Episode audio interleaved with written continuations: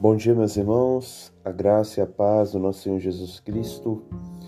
Vamos meditar mais uma vez na palavra de Deus, Provérbios, capítulo 3, versículo 28 ao 35, encerrando esse capítulo, mais um capítulo, na verdade.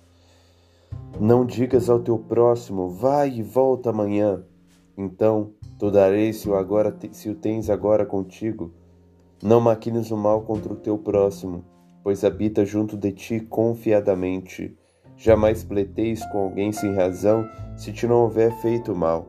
Não tenhas inveja do homem violento, nem sigas nenhum dos seus caminhos, porque o Senhor abomina o perverso, mas aos héteros trata com intimidade. A maldição do Senhor habita na casa do perverso, porém a morada dos justos ele abençoa.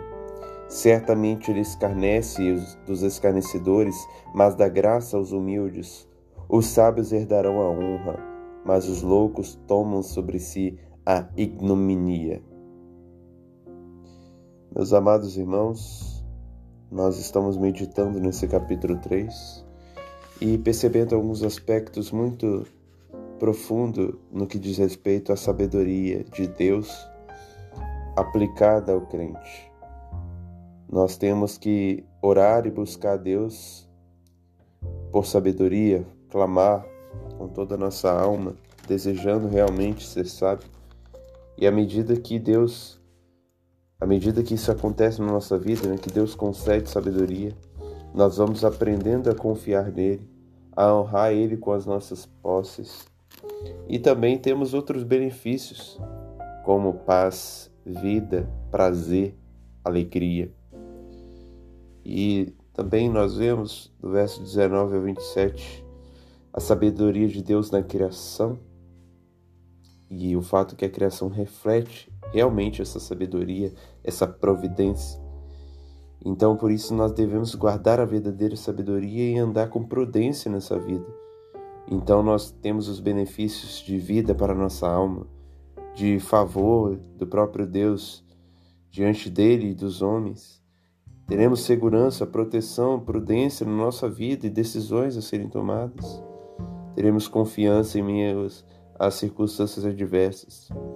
E também tal sabedoria afeta a nossa compaixão com o próximo, o nosso relacionamento com as pessoas.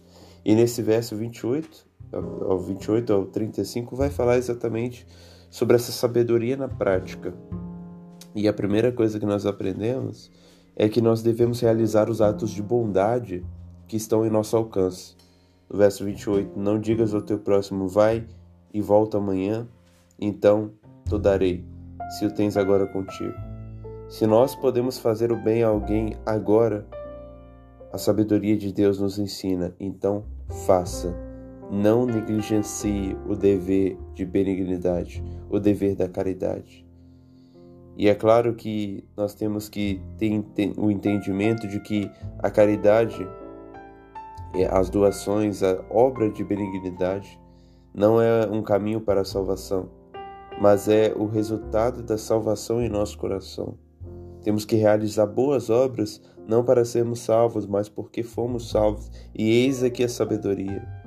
Realizar não por interesse, mas realizar por puro amor não é o quanto você doa, mas é como você doa que é a grande obra.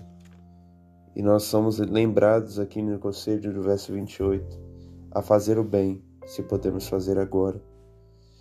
E não apenas isso, também nós não devemos tratar mal as pessoas que dependem de nós. Não maquines o mal contra o teu próximo, pois habita junto de ti confiadamente, ele está junto de ti, habita na mesma comunidade talvez na mesma casa. E aqui há um eco, é, ecoa a mensagem de Cristo da importância do amor fraterno, de amar as pessoas, amar os nossos irmãos, amar até mesmo os nossos inimigos. Não devemos propagar o mal, mas o amor. É importante a gente lembrar isso, porque o nosso coração, ele é orgulhoso, ele se inclina à ira, e podemos machucar muitas pessoas só apenas com sentimentos que brotam de nós mesmos. Somos lembrados a não maquinar o mal, mas espalhar o bem com atos de benignidade e amor. Também, outra lição importante que essa passagem nos ensina é que devemos prezar pela pacificação com as pessoas. Verso 30: Jamais pleiteie com alguém sem razão, se te não houver feito mal.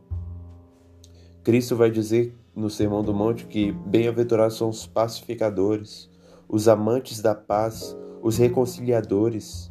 E o apóstolo Paulo vai dizer em Romanos 12, 18: Se depender de nós, se possível, tende paz com todos os homens. Paz e não briga.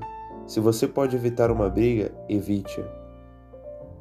Nunca devemos escolher o caminho da briga, da contenda, mas o caminho da concordância por uma conversa sadia, piedosa, cheio de graça e amor. Por isso, nós não devemos seguir os exemplos dos ímpios. No verso 31 32, fala que nós não podemos ter inveja do homem violento, não podemos seguir os seus caminhos. Nós vamos ver esse assunto, esse tema abordado no Salmo 16, no Salmo 1:6 e no Salmo 74, verso 27 e 28, quando Asaf ele olhava para a prosperidade dos ímpios e sentia-se angustiado porque os ímpios prosperavam, mesmo não buscando a Deus.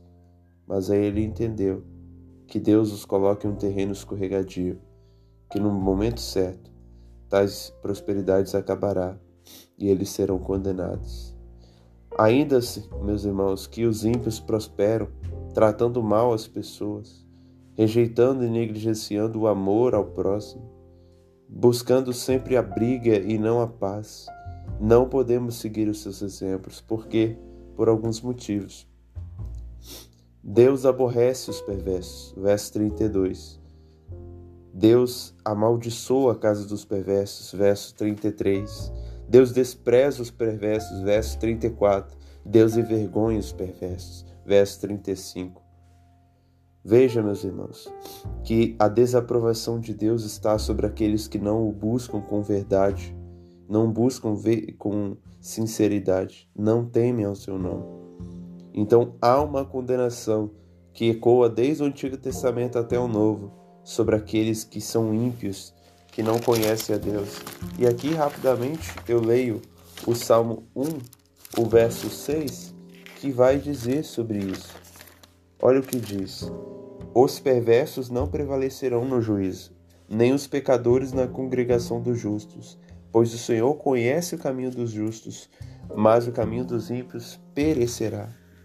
Aqueles que não vivem a sabedoria de Deus são os ímpios, e esses per, é, irão perecer.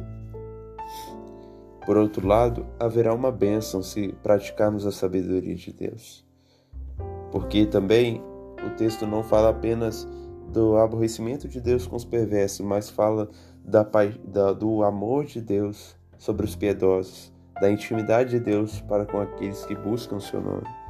E aqui nós vemos que Deus abençoa os piedosos, verso 32, parte B. Deus abençoa a casa dos justos, verso 33, parte B. Deus atende os justos, verso 34, parte B e Deus honra os justos, verso 35, parte A.